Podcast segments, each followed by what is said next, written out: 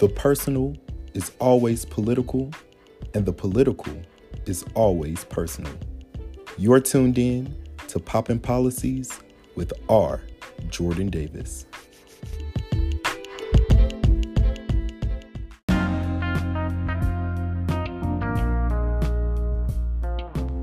Welcome to Poppin' Policies Podcast with your host, R. Jordan Davis, where we break down politics for your cousins and them. Super excited to have with me on this episode Alexus Cumby, who is the founder of Birmingham's Literary Vibes. She brought the heat. So, to listen to our conversation, keep it locked right here. I want to start off the conversation with how did you get into politics? Like, how did you find an interest in this work? Whew, okay, so I get this question all the time, and I wish there was some grand moment where I was like, I want to be in politics. But I think, truth be told, um, it, it, was just a passion that God put in me. So I started uh, performing poetry sometime around my freshman year of high school, kind of did that throughout high school. And I realized how poetry is so innately political. Um, and the reason I started doing poetry is I, it was a direct result or protest of the books that were mandated that I had to read in a public school system. So I was like, all right, I don't want to read these books. I'm going to create mm-hmm. my own stories. So I'm going to start writing. And in that, I discovered that it's so hard to take my life out of a narrative without including the politics that's attached to it. Um, and so I think politics are, I think politics are innately a part of my life as a Black woman. Yeah. And because of that, the poetry that I wrote was so political. Yeah, absolutely. And I know you interned for Congresswoman Terri Sewell twice. Um, and I also had the honor of interning for her in 2017. And she always talks about um, her thesis when she was um, at Princeton about um, Black women in politics. Our time has come. And I wanted your take on that. Do you believe that, you know, in the era of Kamala Harris um, being nominated, you know, as a vice president, uh, vice presidential candidate, do you believe that Black women are finally arriving in politics? You know, I think that Black women have always been in politics. Black women have been on the front lines of politics. Um, and we've never really been given the credit for us. And so, if your question is, do I think that Black women are starting to get more credit? Yes. But Black women, we've always been doing the work. Some of our best policies, those are direct results of the work that Black women, Black mothers, Black daughters have been doing long before any of us got here. So um, I'm happy that we're seeing um, people like us reflected in politics, but I, I want to see more credit. I want to see more money, and I, I want to see more policy. Yeah, absolutely. You said something there that is, I think, is just so profound because we always think about the black women who have held office, but we don't think about the Fannie Lou Hamers, the Amelia Boynton Robinsons, you know, who mm. packed lunches, who are on the front lines of those marches, you know. Um, so that that is a really great point, and I don't believe that we as a nation could have come as far as we have without the policies, without the ideas, without the strength of Black women. And um, I know this week um, the decision about Breonna Taylor came out, and you know, as most people, I was just devastated because here we are yet again um, faced with the fact that a Black woman's life um, is not valued in this country. And so I want to give moment a moment for you to just kind of um, share your thoughts and opinions about it and um, what do you hope to see come out of this? I know Daniel Cameron, who is the Attorney General, he's going to be in office until 2024. And so um, just want to give you a chance to share, you know, some optimism because people are feeling very hopeless in this time. Um, what is some advice that people can do um, politically um, as a result of this moment or to combat um, and confront this moment? Hmm. I think one of the first gut reactions that we're seeing from a lot of politicos is that uh, we need to get people to register to vote. And that is so true. Um, but in this moment, what I really want people to reflect on is how are we in our interpersonal relationships taking care of the black women in our life mm. and um, right now especially during quarantine and, and covid and pandemics we're seeing a lot more visible mutual aid and mutual aid has always been happening in our communities but it's a lot more apparent because there's, there's a greater need now more than ever So what I want people to do is, along with voting, I want you to get into your community, figure out what are the issues that are directly impacting Black women. How can you serve with the resources and the organizations and positions and power that you already have? And how can you put them in some of those positions of power as well? Um, I know in Birmingham, we have what's called the Free Store, which is this great resource where people can drop off food to this um, pantry that sits outside of the door, and anyone can walk by, get whatever they need, no question asked. And that small act of, I'm going to buy a loaf of bread on my weekly groceries and donate it feeds an entire family. And, and sometimes people don't think about that. I think voting, um, especially during election season like this, that it's so urgent. I think voting sometimes can become a cop out of ridding yourself of the more personal responsibility that we all have because we all have something extra that someone needs. So on top of voting, I think we have to really look into ourselves and say, how can we take care of Black women? How can we hold them? And how can we be with them? Yeah, absolutely. And just shifting for a moment to your work um, with the organization that you founded, Literary Vibes Birmingham. I know Birmingham is 70, 70% Black and roughly 28% of the population lives below the poverty line. Um, how have you seen through your work um, with your organization um, literacy rates and education being tied to politics um, and political structures here in the city? Okay, so you know you have this policy because you understand how difficult politics can be, right? Right. And, and part of one, one of the reasons politics is so hard is because there's all of this language that, you know, mm-hmm. a lot of people don't understand. There's yep. all this policy and this history. And it's one thing to say, okay, I can read um, a bill that's on the House floor and, and, comprehend it. It's another thing if, you know, you can't really even read the names that's on a ballot. Right. And Alabama has, uh, I mean, we're one of the, the worst when it comes to education, particularly in our public schools and we have such bright students yeah. in our public school system. So yeah. it's not the students. What it is is the infrastructure um, that that that really fails our students and doesn't equip them with the language to understand politics, and not just politics. I, literacy is is it underpins so much of what we do. Like if you can't read, you can't understand your prescription. You have mm-hmm. you don't have a greater fluency in health literacy, and and that ties into why Alabama healthcare is so bad. And so um, when you equip someone with the opportunity to understand language, it really does expand their quality of life in ways that I can't even explain, whether it's being able to write their own narratives and tell their own stories, advocate for their own policies, or just being able to read a prescription every day.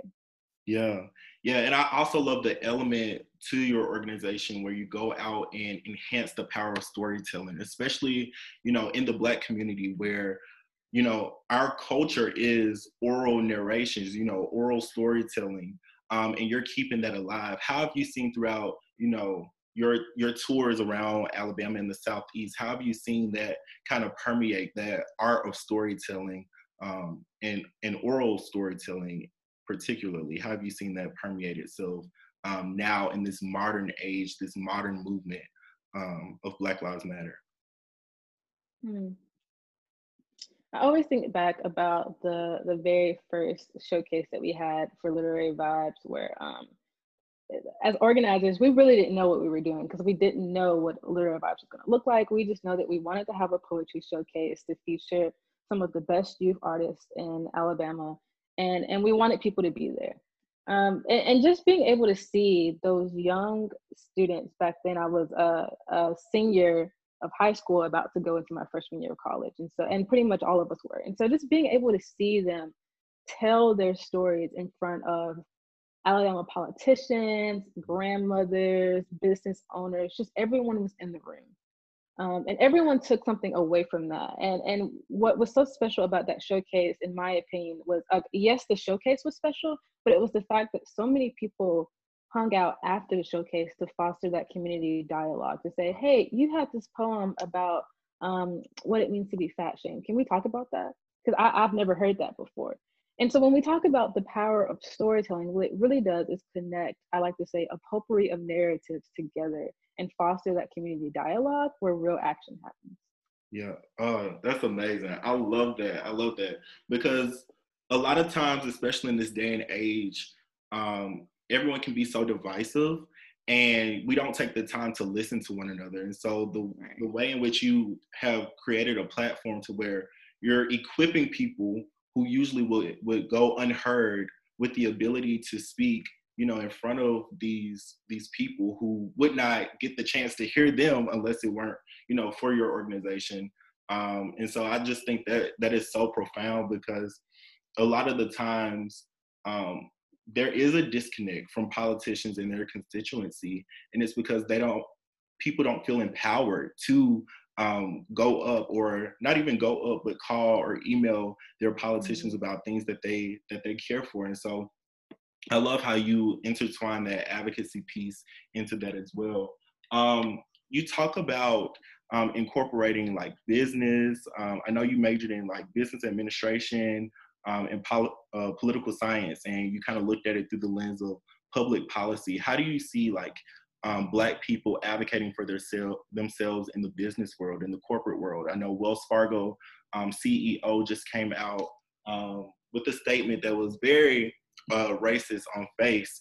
Um, mm-hmm. So how how in the business world do you see us advocating for um, ourselves and the policies that are placed in the corporate setting? Hmm. That's a great question. Um, well, I, I feel like one way that uh, Black business owners can really help the community is to, to be in the community. Um, historically, Black communities have been disenfranchised. Um, mm-hmm. right now, like uh, we have gentrification that's happening. And so just your presence of being in a business means so much, even if you're the very last grocery store. Um, and I think we can all reflect back on our communities and, and think of that that family that stays on the end of the block that's been there since the since its inception since its genesis and how just their presence makes the community safer warmer and more welcoming to black bodies and yeah. and I, I, think black businesses that that cater to the idea that they believe that all black lives matter um, really emphasize that the most and so um, my advice to black business owners is just to um, make sure that your your policies and, and your business ethics cater to the black community Mm. Yeah, that's good because, um, especially in a system that did not intend for the longevity of Black people, the success mm-hmm. of Black people, it's very hard to um, go against the grain, if you will, um, the status quo of what business is like. Um, and so, in this age, while I'm talking about status quo, um, there's a lot of talk about reimagination of different institutions.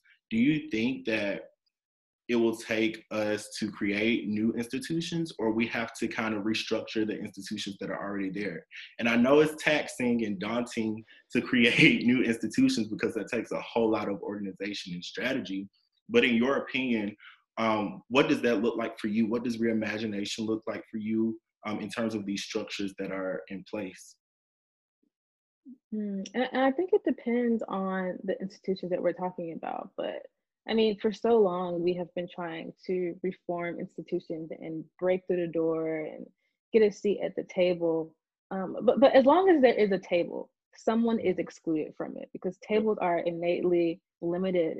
And so, because of that, I, I do believe that we need new institutions. Um, and sometimes we feel pressure to think, okay, well, you know, we have to reimagine this work. But the truth is, uh, when we go back to the Black women who have already studied and researched this work, they already have frameworks that exist for a lot of the institutions that are actively harming us in society. And so um, I, I, think we need to listen to uh, our ancestors and our freedom fighters that have already done this work and, and see how we can um, kind of tweak it to modern day and make it more um, and, and make it more accommodating to the, the new identities that we have today, the new freedoms, um, and the new needs and demands that we have. But as far as the infrastructure of how do we create new institutions when it seems like everything's tangled up and established and, and traditional. And the truth is, um, you know, America's not that old, not compared to a lot of the countries that already exist. And so we convince ourselves that, you know, this is something that's always existed since the, the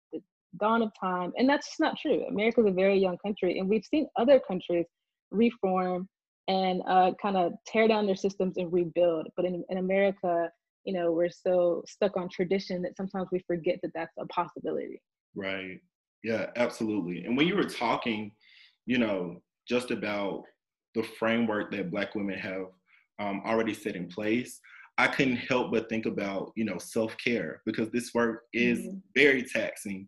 And, you know, Audre Lorde said, caring for myself is not self indulgence, it is self preservation. And that is an act of political warfare. So, how do you incorporate self care in this work? Hmm. So I, I think about this time that I had the opportunity to hear Patrisse Cullors, the, the founder of Black Lives Matter, speak. And she said something that I always carry with me now, where she says that self care is actually community care because I cannot give you um, the best parts of me if I do not preserve the best parts of me. Mm. Um, and so because of that, I think that for me, self care looks like a wine night with my with my friends, and it looks like uh, binge watching girlfriends. It looks like journaling. Yeah. It looks like um, uh, praying, and, and it looks like you know writing some poetry and, and watering my plants and just um, just being in the presence of those that I love.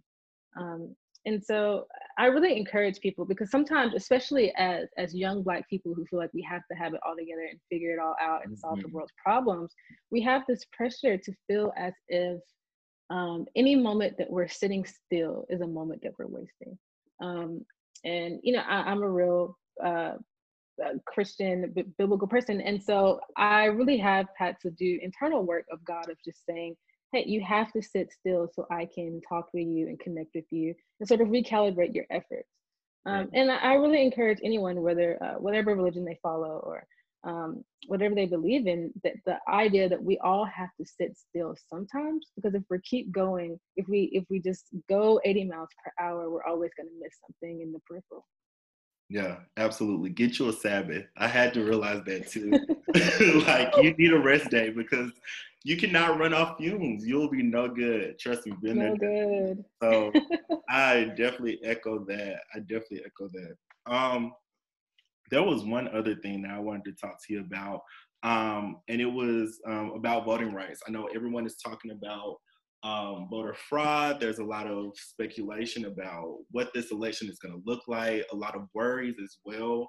Um, what is your your case to those who may feel that voting in this election um, is not worth it? Oof. Uh, and it, I see that and I'm like, it's not worth it to who? Because it's worth it to me.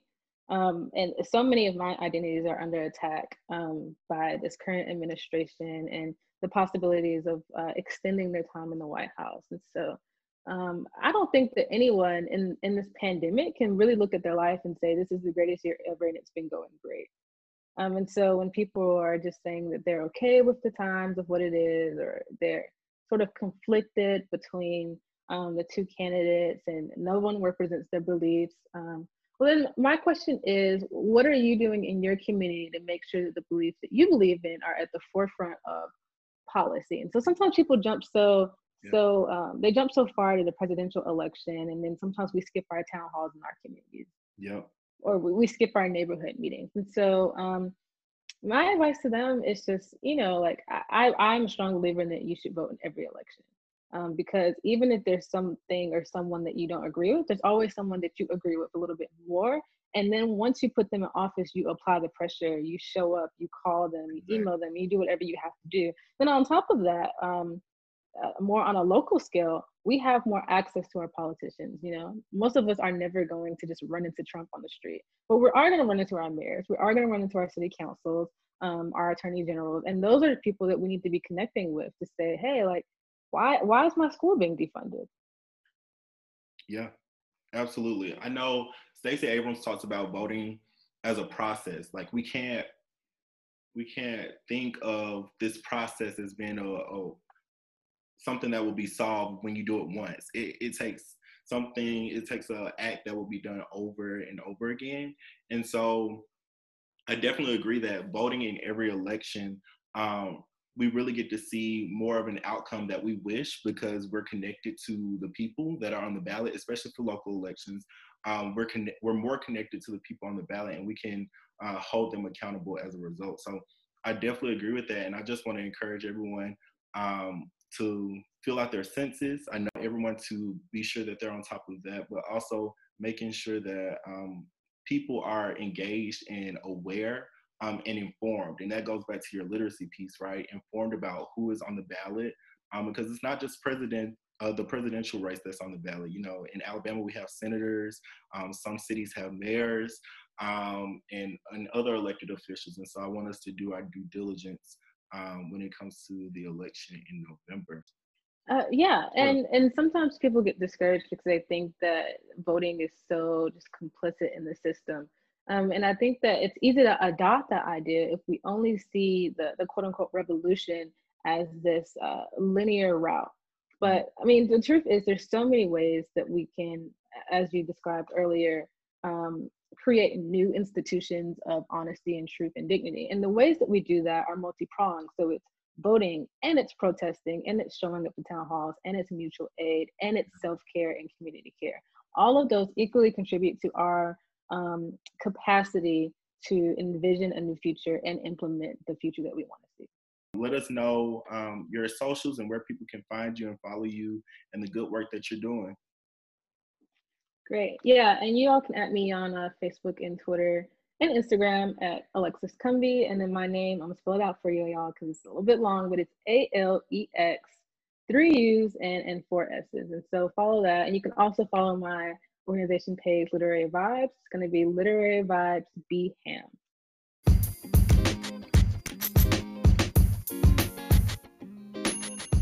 Shout out to Alexus for swinging through Poppin' Policies. Thank you for giving up your time, your wisdom, and your energy, not only for the listeners, but for me. You are an inspiration and a prime example of the greatness that Birmingham produces.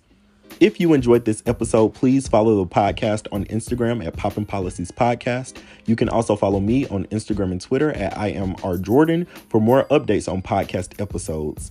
So, without any delay, you already know how we end it here. Learn to do right, seek justice, defend the oppressed. See you next time on Poppin' Policies with R. Jordan Davis.